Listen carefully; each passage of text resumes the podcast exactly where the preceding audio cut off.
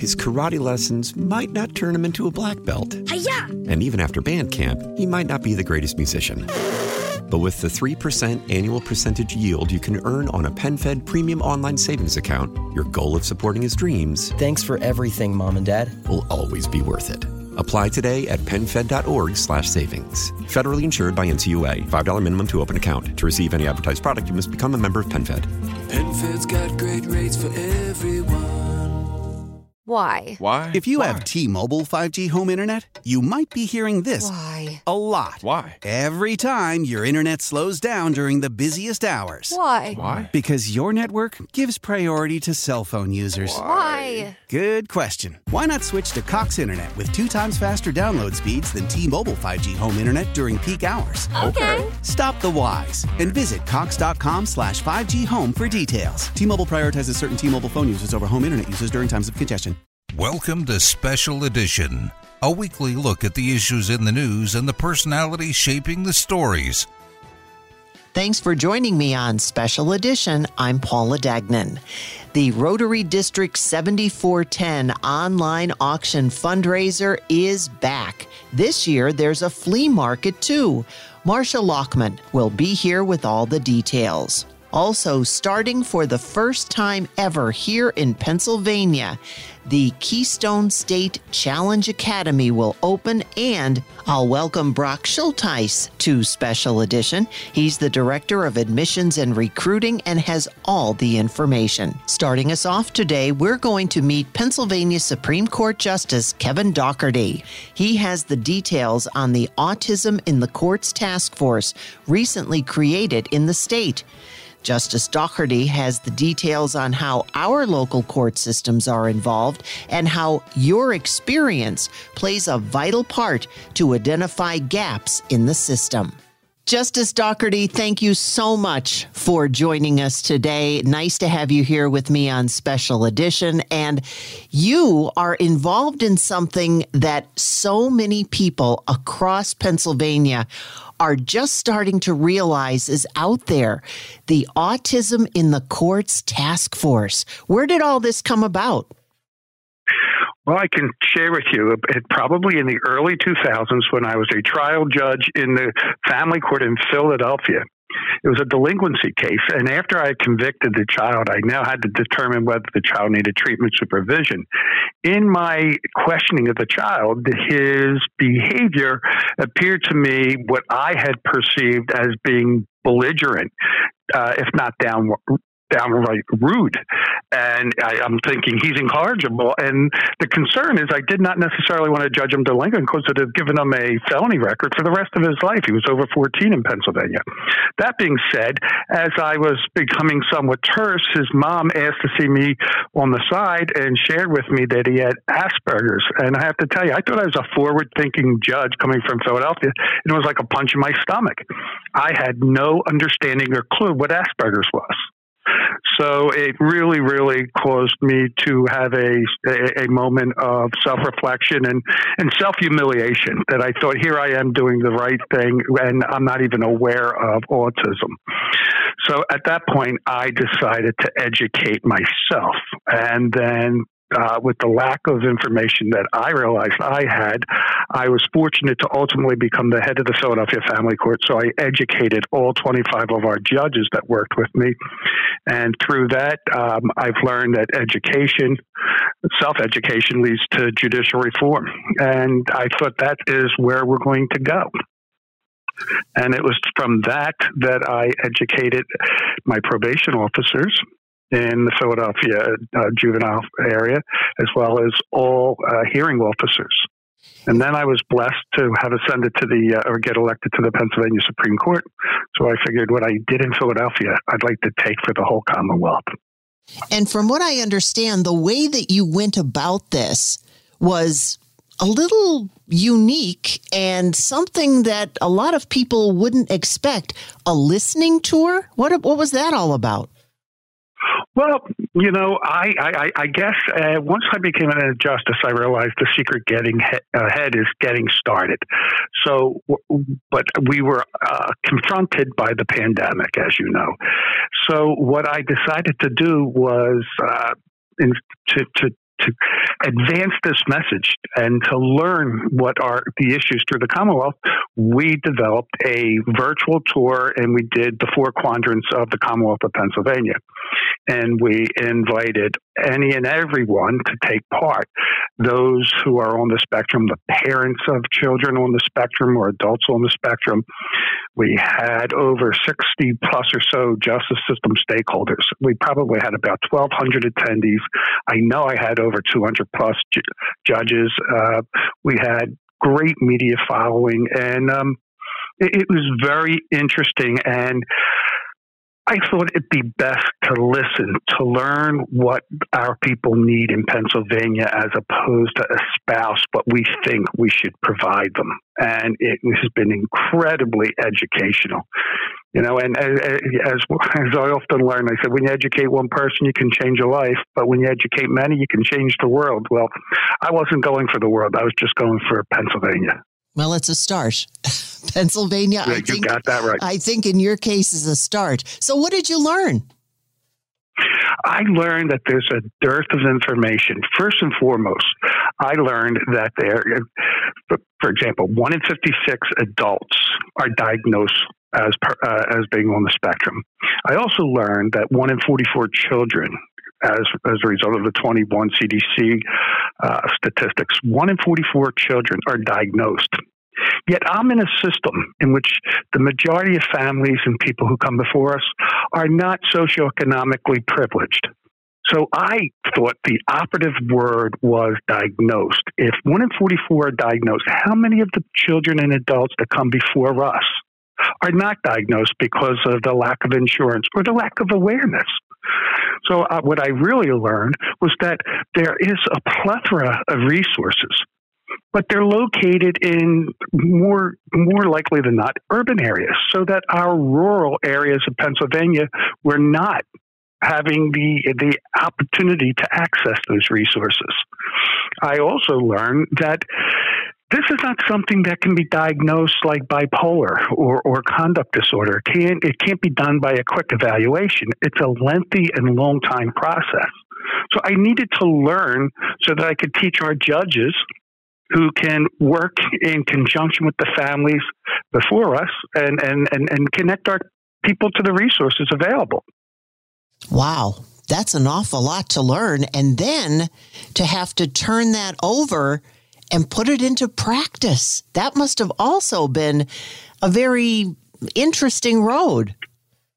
Well, it's been a long two years, but um, I have to tell you, it's well worth it. What we've done is, after we did the virtual tour in July of twenty-one, I gathered with our major stakeholders, and my stakeholders have happened to be the, the Department of uh, Human Services uh, uh, Bureau of Autism. We're working with Drexel University, what's called the A J Institute on Autism. And and and so we're we're working. We we met at, I'd say it was July in Hershey, Pennsylvania. It was at the State Trial Judges Conference that I was able to convene the other stakeholders. We sat down and we thought, let's process and, and let's sift through the, the massive information and let's pull out the salient points, the repetitive issues. And as a result of that, we created a task force, an autism task force. And what we're hoping to do with the task force is to continue working in conjunction with all these departments throughout Pennsylvania and develop what we could call as a county roadmap. I want. I think it, it's apparent that many of the challenges facing the intersectionality of A S D with different facets of the justice system, I think many of this are due to a lack of resources or, or, or socioeconomics. And I think that the child in Philadelphia on the spectrum may have the same needs as an adult in Altoona, Pennsylvania. And I think Pennsylvanians are deserving of equal access to justice, even if you fall within the spectrum. If we're going to be a just system, we have to educate. I, I, I guess what I realize is one doesn't have to operate with great malice to do great harms. The absence of empathy and and understanding are sufficient. And I think that our system sadly has an absence of empathy, but more so understanding. And I think this is going to do great for uh, not only people on the spectrum, but it's going to it transcend and work with other intellectual disabilities and mental illnesses and, and everybody who comes through our courthouse. Wow. That is, it's amazing how I can see exactly where you're coming from, that it is going to spread. And you mentioned the task force, and here uh, our listeners are well uh, familiar with uh, Jennifer Rogers, who is on the Court of Common Pleas in Luzerne County, as well as um, we also have a member of the task force from Lackawanna County, Carrie Browning. She's the Deputy Director mm-hmm. of the Department of Human Services yeah. of the uh, Office of Youth and Family Services in Lackawanna County. So I could tell you they are two rock stars for N E P A. Oh, I bet. I absolutely, I, I definitely would agree with that. And that's why it's so nice to hear that there are, that you're reaching out. You're actually coming out of the courtroom into so many other communities and so many other areas. Well, it has to be a conversation that it's a, let me say it's a conversation that has to be had. You know, if we really want to dispense justice, then it has to be dispensed so that the people who come before us understand it. And I've I, I've always said that we judges, we're only as good as the information we receive. If you're someone who may not understand the social cues as I do, or may be on the spectrum, it's not fair for us to stand in judgment without understanding how they see the world. That's very true. And you don't know until you walk in someone's shoes exactly the way they see the world. So where are you hoping to take this now? You've got a great start here in the Commonwealth of Pennsylvania. Do I hear you maybe knocking on doors just to kind of pass it along to other states? Oh, well, you know, they say yeah, you can't clean someone else's house until you clean your own first. So I'm still in the process of cleaning our house. But yes, we are starting to get uh, some uh, attention from other states because I believe we are the first court in the country that is trying to address the need of autism. What we really need to do is start to collect relevant data. We can't, we can tell you anecdotally from our personal experiences if we had an adult or a child in front of us who are who has been through our system, but we don't have hard raw numbers. We need to collect that data because I firmly believe that we have a substantial number of uh, adults in custody and children in placement and families torn asunder as a result, not of bad parenting, but as a result of a lack of appropriate understanding as a result of being on the spectrum. So our listeners, and I just think it's unfair. Our listeners who are hearing you today, Justice Dougherty, um, what can they do? Can they get in touch with you? Can they get in touch with their the local folks in their communities? What can they do in order to help you out? What they can do, what they can do is they can contact their local courts. What we're trying to do is we're developing a network through the counties and through their Department of Human Services. But since I'm from the court system, you can reach out to your court system, to the court administrator.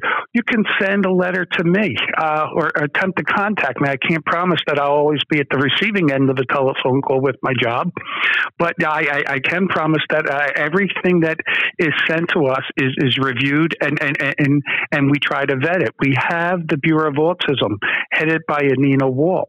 She's uh, she is the central person in Pennsylvania that deals with autism, and we're working hand in glove with her. People can reach out to their office and share. Unfortunately, I can't get my hands involved in the day-to-day issues regarding a court case. But if there's a miscarriage of justice based upon a lack of understanding, I need to know that. We need to know that. And let me give you just a brief example. How often judges are blamed for not knowing or being not empathetic, yet what could happen is that one of our employees in their quest to do their job may not allow parties inside a courtroom because they were not subpoenaed or they're not the named parties. that could exclude maybe someone, a social worker or an advocate or a T S S worker, from entering that courtroom, who will share with the judge the needs and concerns of the individual that's standing before that judge. We have to get the rank and file employee in our courthouses to understand that every life is important and every issue must be addressed. It's up to the judge to decide who's coming in. And that's imper- that, that's an imperative uh, issue that I have, because I know through my own experiences that I've been told or received letters saying, oh, you want to entertain my, my, my concerns, when I wasn't even aware, because maybe a court staff thought they were doing the right thing by precluding someone from coming in the courtroom.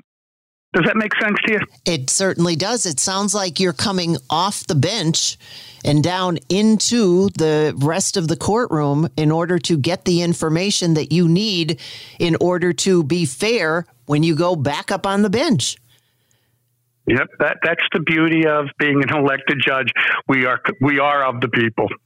Well, and I think that this is probably one small part that is going to start to make a big difference, because just when you have the opportunity, as I do today, to speak with a Pennsylvania Supreme Court justice, I'm a little bit, well, kind of awed in the fact that you carry such power. But on the same time, it's also wonderful to know that you are of the people. And what you're trying to do is to help all the people. And sometimes that doesn't translate well. I, I agree with you. I guess they say justice is, is blind until we judges give it eyes. Well, I, I'm certainly so excited and very happy, uh, Justice Dougherty, that you were able to join us today and get the word out. So I'm just going to give you the last word. What would you like our listeners here in Northeast Pennsylvania to know about the Autism in Courts Task Force? I'd like them to know that there are resources within your county ready, willing, and able to provide assistance. And if there's not, we need to know about it. And what we're doing is, if you have a concern, you reach out to your local uh, community uh, county court, or you reach to the Bureau of Autism. And I am the justice in uh, this court. I'm based in Philadelphia. Reach out to me or my staff. Thanks once again to Pennsylvania Supreme Court Justice Kevin Dougherty with details on the Autism in Courts Task Force. If you would like more details, get in touch with the county court system in your county. Coming up next, we're going to find out all about the brand new Keystone State Challenge Academy on Special Edition.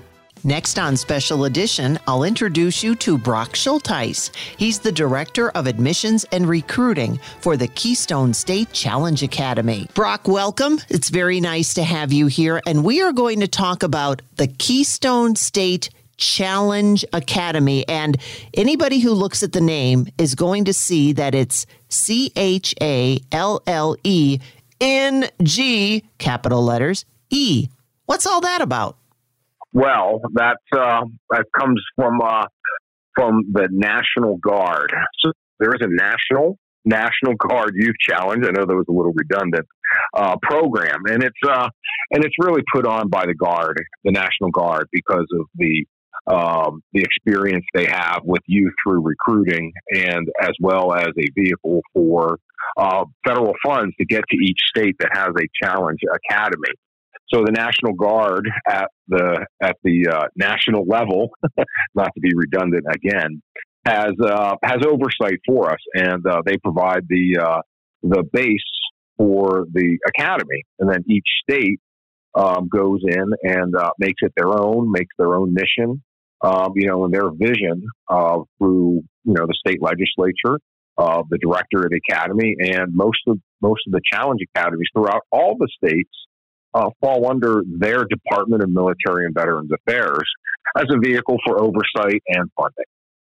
So what exactly happens at the Keystone State Challenge Academy?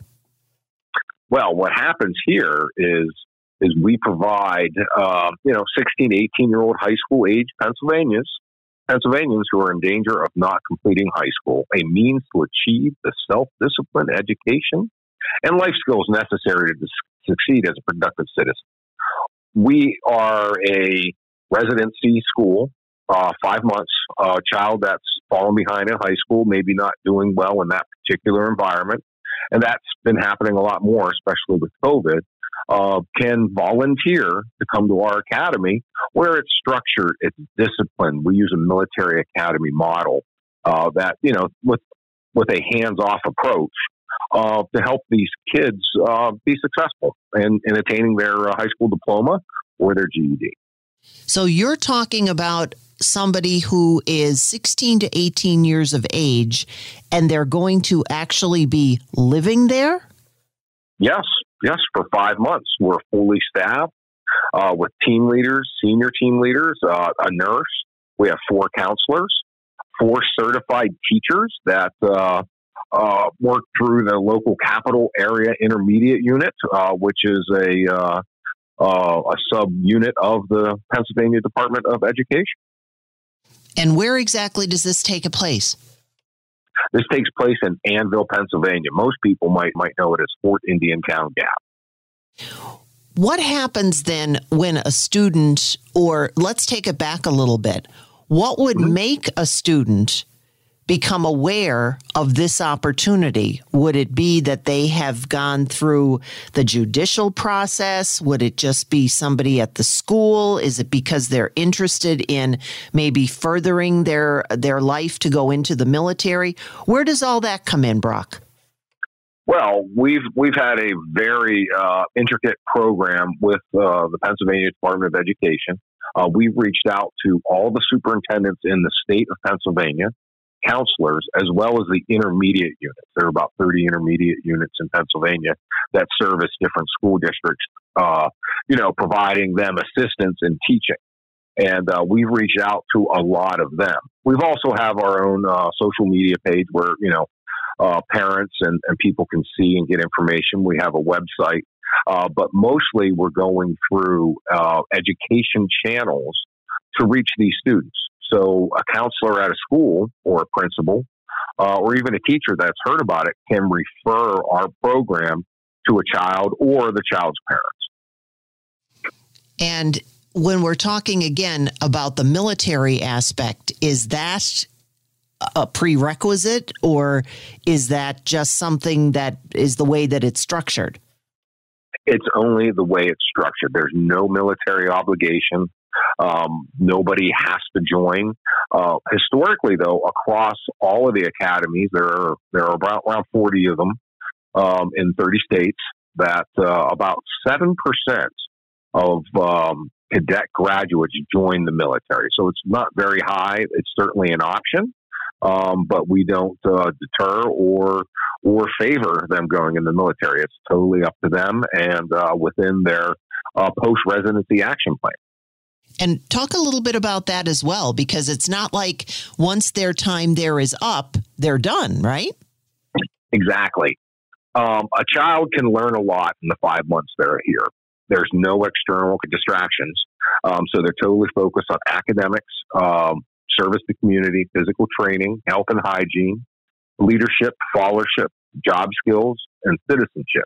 But all the the great things that we teach them that they want to learn and they want to be here can, can really fall off dramatically.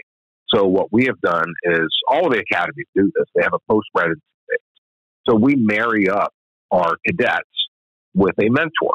Usually they tell us who they who they want their mentor to be. And we take that person and evaluate them to see if they are eligible. You know, they go through state, you know, the volunteer state checks. Um, They also can't be an immediate family member.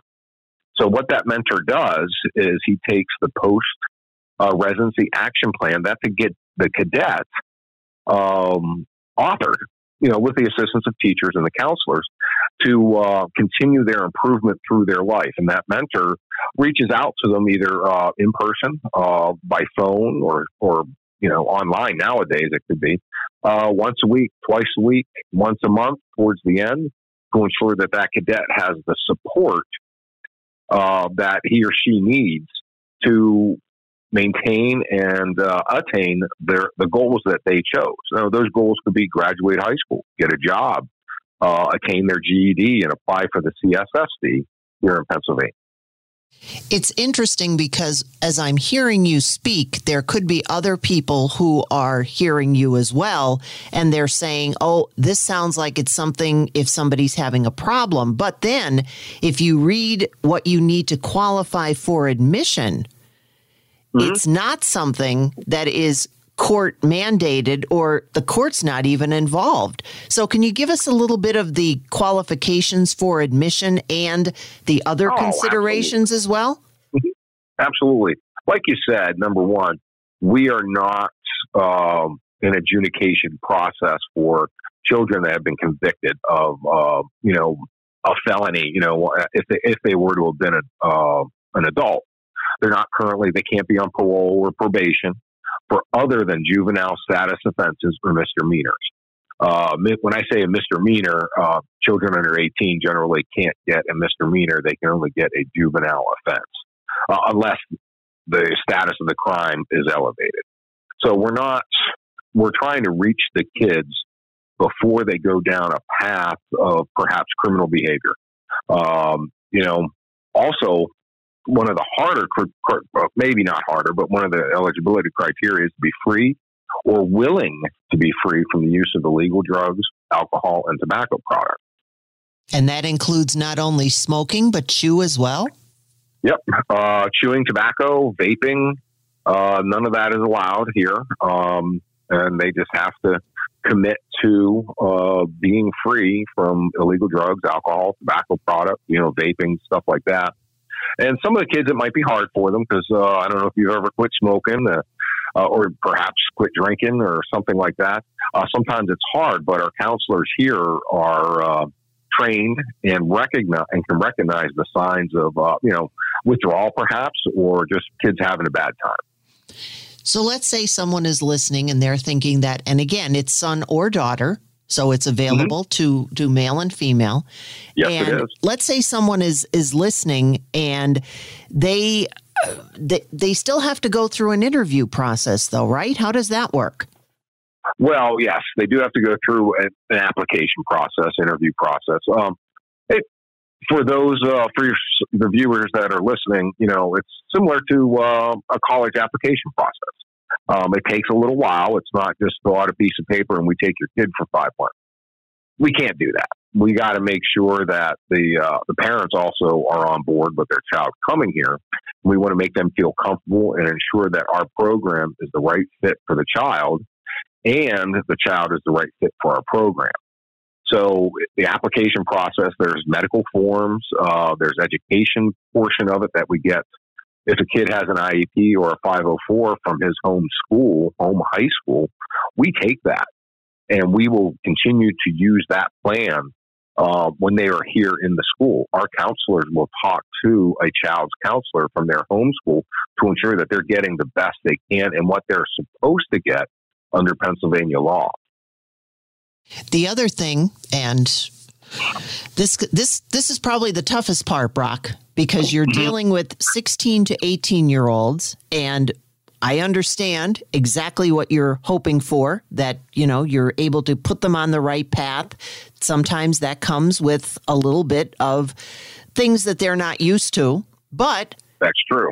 They're all going to want to have fun. Where does that come in? Well, we we're not just strictly, you know, like a military school where there is no fun to be had. Um, the child's day is pretty much planned from the time he or she wakes up to the time they go to bed. Um, they're guaranteed to get at least eight hours of sleep at night. So they're going to be actively engaged during the day. It might be academics, you know, making up those classes they need to go back to their home school and ready, hopefully, to um, graduate as they continue forth. You know, they may spend the five months here, go back to their home school and go through their senior year there.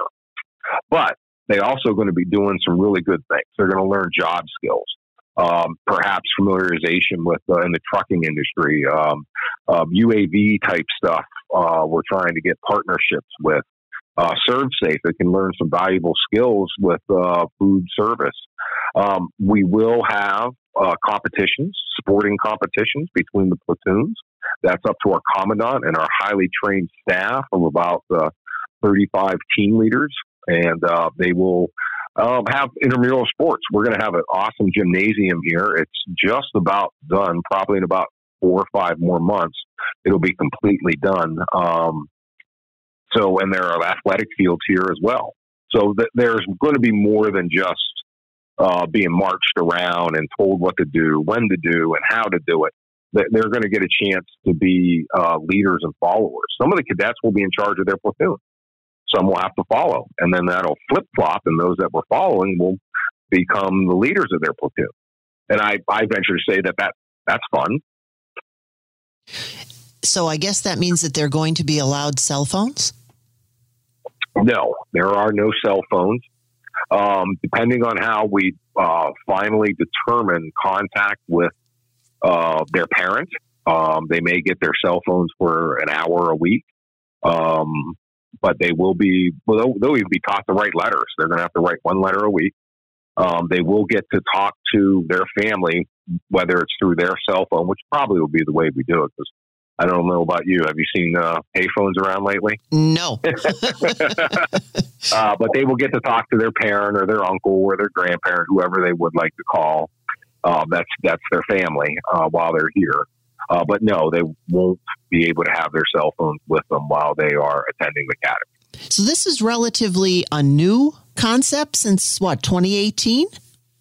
Well, here in Pennsylvania, yes. Uh, Governor Wolf and the legislature uh, voted it in under Act Fifty-One. Uh, and we're very appreciative of the uh, legislatures here in Pennsylvania and, of course, Governor Wolf for bringing this into existence. This program, however, Uh, on the national side has been around since nineteen ninety-three. We've had uh, approximately, um, oh, this is national statistics since nineteen ninety-three, not here, uh, one hundred eighty-six thousand seven hundred uh, Youth Challenge graduates. That's and they've a, performed. That's an impressive number. Mm-hmm. Listen to this. They've also done twelve million Three hundred twenty thousand five hundred thirty-three hours of service to their local communities, and we'll continue that here in Pennsylvania. Wow! Now, anybody again who might be listening, is there a cost? Because I know you said it's it's involved with education. So, if someone mm-hmm. was attending public school or whatever, but how will that mm-hmm. work? Well, um, there is no tuition. It is uh, free of charge for a student to attend the academy. Now, the family may have to buy some uh, initial toiletries, some special socks, some boots, uh, some physical training clothes, uh, minimal expense. Um, as well as the school district does not give us any money directly. What we do is we get funded seventy-five percent, twenty-five percent federal state funding directly to us. So we take, we as, a, as an academy here in Pennsylvania, take no money from local school districts. So when do you expect the Pennsylvania first ever cadet class to be ready to begin? sixteenth of July, and I'm looking forward to it. That's exciting. Do you already have some people signed up? Yes, we do. We have, uh, We have about twenty-five people signed up, or, or in the, I'm sorry, are in the process of submitting their application uh, from anywhere from uh, Philadelphia to Hazleton, Harrisburg, up in Tioga County, um, out west uh, near Altoona, all the way out to DuBois. Uh, we're hoping to reach the entire state because I want, I personally would love to every youth in the state that's eligible to at least know about the program and be able to apply. Excellent. So we're not. Yep, I don't want to just get everybody from Harrisburg because we're close to it, you know, because I think if we get a round group of cadets, I think that in itself um, is a is a process of learning to understand, uh, you know, the diversity of uh, of our program and of Pennsylvania and of the United States. Well, is there anything, Brock, that we haven't mentioned that you want to make sure that our listeners are able to take away, especially if you can? Uh, give us once again the how to get in touch with, where to find you on the web and Facebook and all that stuff. Oh, yeah. There's, first of all, I'd like to say that we are still continuing to hire. We're looking for senior team leaders and team leaders um, to uh, round out our staff. We're going to hire about twenty more. Uh, and it's very important that uh, a lot of people apply so we can get the best of the best for these kids. Um, we can be found by simply Googling Keystone State Challenge Academy or whatever search engine your listeners prefer to use. Um, and that's the Keystone State Challenge Academy. And we'll be the first link. You could also find us on Facebook uh, by doing the same. And you're also on the Pennsylvania website as well? Uh, yes, yes. That's uh, when you Google, you'll be the first. Generally, the first link will be uh, our portion of the Department of Military and Veterans Affairs uh, website. It's very, it's kind of on the long side, so it, I don't know if your listeners will be able to write it down. That's why it would be just easier to, you know, search it through whatever search engine. Now, when all of this comes to pass and the doors open, we're going to have to have you back so you can tell us about uh, what exactly is going on, and maybe we can even get a cadet to join you. I think that would even be better to have a cadet join and uh, and hear from here firsthand, uh, you know, what all the good things that we're doing here from from the horse's mouth, we'll say, you know, the cadet themselves, he or she. Thanks again to Brock Schultheis. And if you would like information, go to d m v a dot p a dot gov and click on the link for Keystone State Challenge Academy. Rotary Auction next on Special Edition. It's back and bigger than last year. Marcia Loughman is the District Rotary Foundation Chair of Rotary District seventy-four ten, and she's here to tell us about their online auction fundraiser, and this year there's a flea market too. Last year's auction raised twenty-eight thousand dollars for all kinds of Rotary programs, so let's get the details. Marcia with Rotary District seventy-four ten is back, and I have a sneaking suspicion you are going to tell us about that fabulous online auction fundraiser that you had last year. It's back this year. Oh, Marcia, what do you got? So many good things. Oh, yeah. The, last year was so good for us. We had a record year for per capita giving to the foundation and to polio. And the reason why is because we did this open to the public silent auction online. I mean, with COVID, we couldn't we couldn't do all of our regular fundraisers. So that really helped our clubs. And everybody chipped in. We've got donations from different businesses and put some personal items out there like antiques and, and different things so that um, we were able to raise twenty-eight thousand dollars. Five of it went to polio to supplement our polio funds for polio eradication. And the twenty-three went to the annual fund. Now, the annual fund for the foundation actually gives us back money into the district for Rotary-driven projects. So any of the forty-one clubs in the district can apply for those grant funds and do a local project and use funds from the foundation. So it's Rotary-driven projects by actual Rotarians and communities. And every every district around the world does that. There's Um, there's about one hundred thirty-five thousand clubs around the world, and every club, there's Rotarians that do these projects. So for us, um, we're going to do the auction again this year. It's a little bit with a twist because we've said it's also a flea market. So Rotarians who have things, and I don't know about you, but many, many people are downsizing and they have extra things. They don't know why they have extra things sometimes, but they have extra really good stuff. And they can't use it all. And they're, they got to have a place for it to go. So why not sell it at the Rotary auction, flea market, and use those funds to actually put back to project work in the community. And so, how how is all this going to work, Marcia? Because I get the online auction. I saw how well that worked. So how is the flea market aspect going to happen? Well, the individual, like for me, like I, I'm a little bit older than I should be to think about being on rollerblades. And I have my rollerblades that I bought when I was a little bit too old to be buying rollerblades. I only used them twice. So I put those out there and they're in the original box with the original value price on them. So whoever bids on them and gets them will get a heck of a deal.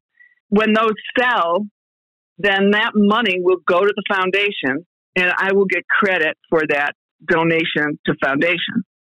And then whoever gets the, wins the bid for those rollerblades, I'll work out with them how we get them to them, whether I drive them to them or mail them to them or however they can get there. You're going to skate them to them. Come on, Marcia, admit it. You're dying to use them one last time. uh, no, no, but, no I, I know better now, so I won't be doing that. But they're, they're beautiful skates, and uh, there's not a bruise on them, so... I'm hoping somebody who loves rollerblading will pick up those skates and, and put them to good use, because in my closet, they're not at good use. So, and there's a lot of items like that. People so are they, have, so they're going to be online then? You, you as the yeah. person who's going to make the donation takes a picture and, and gets it to the Rotary. Is it only, is that limited to only Rotarians? Um, to put things out online, we're, this year, we're doing it with Rotarians, putting things on. And it goes through our central hub, so we're we're watching that to make sure things are, uh, you know, they're good quality, gently used if they're used items. So, um, you know, we're watching out for that. Plus our donations, and then all the clubs that have events like um, the fly-in, drive-in breakfast, the uh, wine fest, the brew fest, the uh, the tasting things that go on, the uh, golf tournaments. All the clubs that have those are putting some tickets out for those things. The Ghost Walk in Jim Thorpe, there's tickets out there for a visit to Mock Chunk and the Ghost Walk and things like that. There's all sorts of different things, meals, um, bed and breakfast days, even, a variety like you wouldn't believe. So it's it's going to be quite good. I've looked at some of the items, and I'm actually quite um, taken aback by the variety this year. Last year we had some good variety, but this year I think we're going to even have better variety. You well, know? I know last year you had chocolate. Is there chocolate involved? Oh, yeah. Gertrude Hawk is in for uh, Chocolate Lovers feature again this, this year. for It's a three hundred dollars value, twenty-five dollars a month in chocolate. Wow. Yeah. Wow. My chocolate and your rollerblades, and we could take over the world. That's right. Uh, I know there's an air fryer out there. I know there's a smoker grill, I think, is out there. Um, a travel bag for golf clubs. A lot of things to look at. So how do people get involved now? They're hearing this, and I. But this is brand new, right? It just went up on the on the website just days ago? They just go online, go on their computer, into their browser, and type in Trellis, T R E L L I S dot org slash Rotary Auction twenty-two, because it goes March first to March thirty-first. So it's so the thirty-first is when it wraps up. That's when you find out whether you won the bid or not? That's when we close it down, and then we go through every item, and the, the Rotarian who's responsible or the club that's responsible for the item will start working on getting those items out to the people, and we tally up all the money and give it to foundation, and then uh, give all the Rotarians and the clubs credit for supporting the foundation, and then we roll from there. Just in case anyone has and heard of Rotary, can you give us a little bit of the background of Rotary in general and of your Rotary area in specific? Sure. Um, Rotary International um, came about because of fellowship of people in the business community in Chicago. There was five or six guys that started having bag lunches together and talking about business ethics and giving back to the community. And um, they formed their first club, and then they traveled a lot. So they everywhere they went, they started talking about it, and it grew and it grew. Completely international now. And it's a very large organization. There's, like I said, there's one hundred thirty-five thousand clubs, and they're all around the world in every country. And every small, I mean, you can find them almost anywhere. You'll see the symbol on the side of the road, and at the beginning of town, you'll see that they have a meeting there. But um, the clubs, the clubs are basically grassroots people, and they work up through the organization. We think globally, but act locally. So about eighty percent of what Rotary clubs do are right there in their own community. twenty percent they look at helping the world be a better place to live.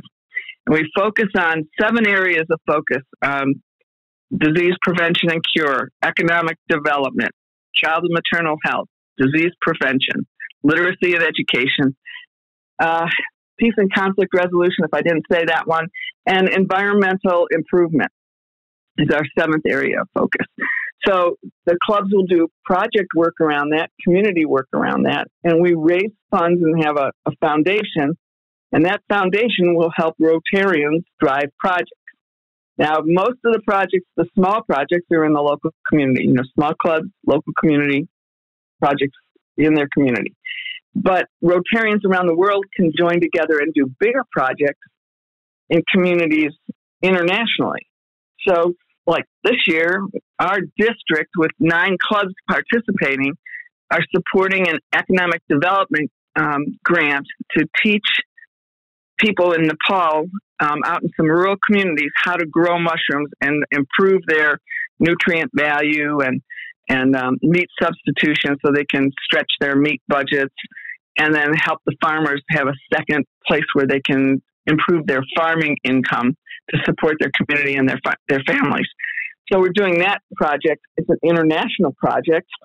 Um, nine clubs are participating. One club joined us from Canada. Uh, one club joined us from New York City and two other districts of communities, one in New York and one in New Jersey. Oh, and one in Nepal. So that's three have joined in this project to fund a small project. It's only, that project is sixty-three thousand dollars, sixty-four thousand dollars. But everybody's jumped in to fund it so that we can do this big training program and provide a group of farmers all the necessary technical equipment and spawn to get started with mushroom farming. Now, that's an international project. And then, of um, course, we, locally, there are, everybody has their has their own in, in each one of your right. areas. Right. They're doing uh, food security projects. They're supporting food pantries. Um, one group supported uh, computers for kids that didn't have them during, you know, having to do all the Zoom education. Another group did partnered with Build-A-Bed and built beds for kids who didn't have beds. There's shopping programs for kids that don't have everything they need, you know, for clothing and school and things like that. The coat project, that's all local. Um, that's all local stuff. The dictionary project, where dictionaries are given out to all the third graders in school systems in different communities. Um, support for helping uh, the the trail along the um, the river here in, in the Scranton area. Uh, they they built that. The Wellsboro Club, Club put in a project for bicycle repair on the bike trail up in the Grand Canyon area, the Rails to Trails bike path. So, I mean, there's a there's a n- number of local projects like you, you, they're really key to the different areas where people are living, things that need to be done. And then they'll do beautification projects or um, making land use better. Like in Pittston, the club down there, there was a library and they had an outdoor area behind it. But a lot of the land behind there was not not set up to be used. So they helped create a community garden, a place for people to go and walk through, a walking path, so that they could expand the land use outside that library. Wow. So, yeah, I mean, Rotarians are very creative in uh, what they can help in the community. Well, let's make sure that we get enough money raised so that all of these will benefit greatly. So where do people go?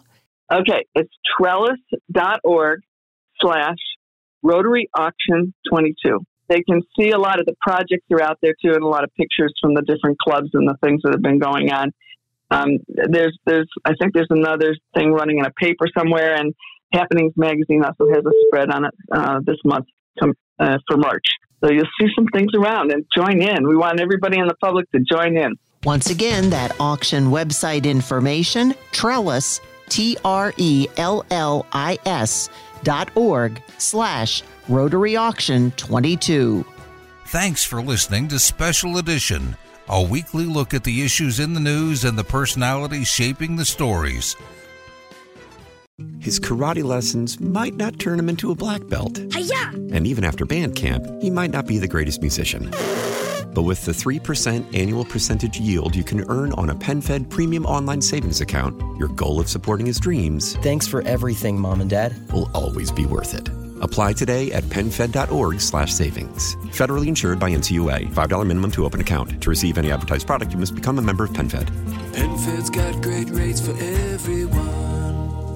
Why? Why? If you Why? have T-Mobile five G home internet, you might be hearing this Why? a lot. Why? Every time your internet slows down during the busiest hours. Why? Why? Because your network gives priority to cell phone users. Why? Why? Good question. Why not switch to Cox internet with two times faster download speeds than T-Mobile five G home internet during peak hours? Okay. Stop the whys and visit cox.com slash 5G home for details. T-Mobile prioritizes certain T-Mobile phone users over home internet users during times of congestion. Celebrate and save at Ashley's Anniversary Sale. With Hot Buys, your choice of colors starting at just three ninety-nine. Ashley Sleep mattresses starting at two fifty. Plus, receive a free adjustable base with select mattress purchases. And shop top mattress brands like Stearns and Foster, Tempur-Pedic, Purple, and Beautyrest Black with sixty month special financing only at Ashley. Subject to credit approval. No minimum purchase required. Minimum monthly payment, down payment, tax, and delivery may be required. See store for details.